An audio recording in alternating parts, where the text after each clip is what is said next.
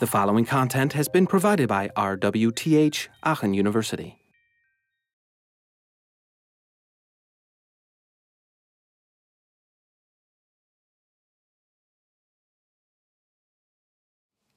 To summarize for today, um, we've talked about mappings.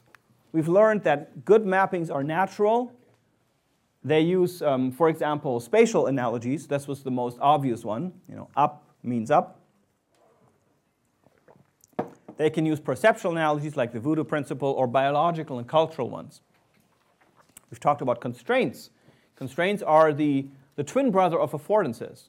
Both try to guide you toward the, direct, the right path. Affordances, in a positive sense, tell you what's there and what can be done. Constraints try to tell you what not to touch, where not to go, to avoid entering uh, you know, a, an erroneous state in the system or making a mistake.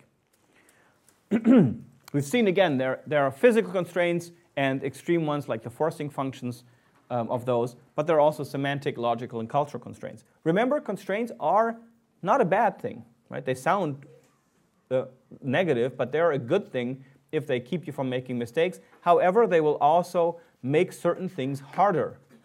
Um, and sometimes there might be a use case where you know, the constraint might actually get in the way of the usability. So it's something to keep in mind and think about as you apply them as a design, uh, as a design principle. And then finally, we looked at the seven stages of action. It's like all the models I'm telling you, none of these are anywhere close to reflecting what's really going on in our heads, right? You know, our, the brain is, is amazing and miraculous, uh, and we have not really a good understanding of how it works yet.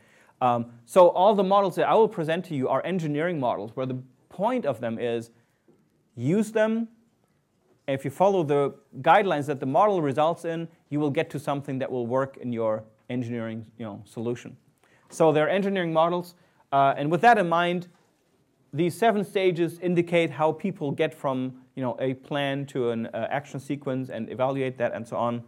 And they help us, above all, to understand usability issues in the form of gulfs and execution and evaluation. So if you keep those things in mind, um, you should be all set. Thank you very much for listening, and I'm looking forward to seeing you again next week.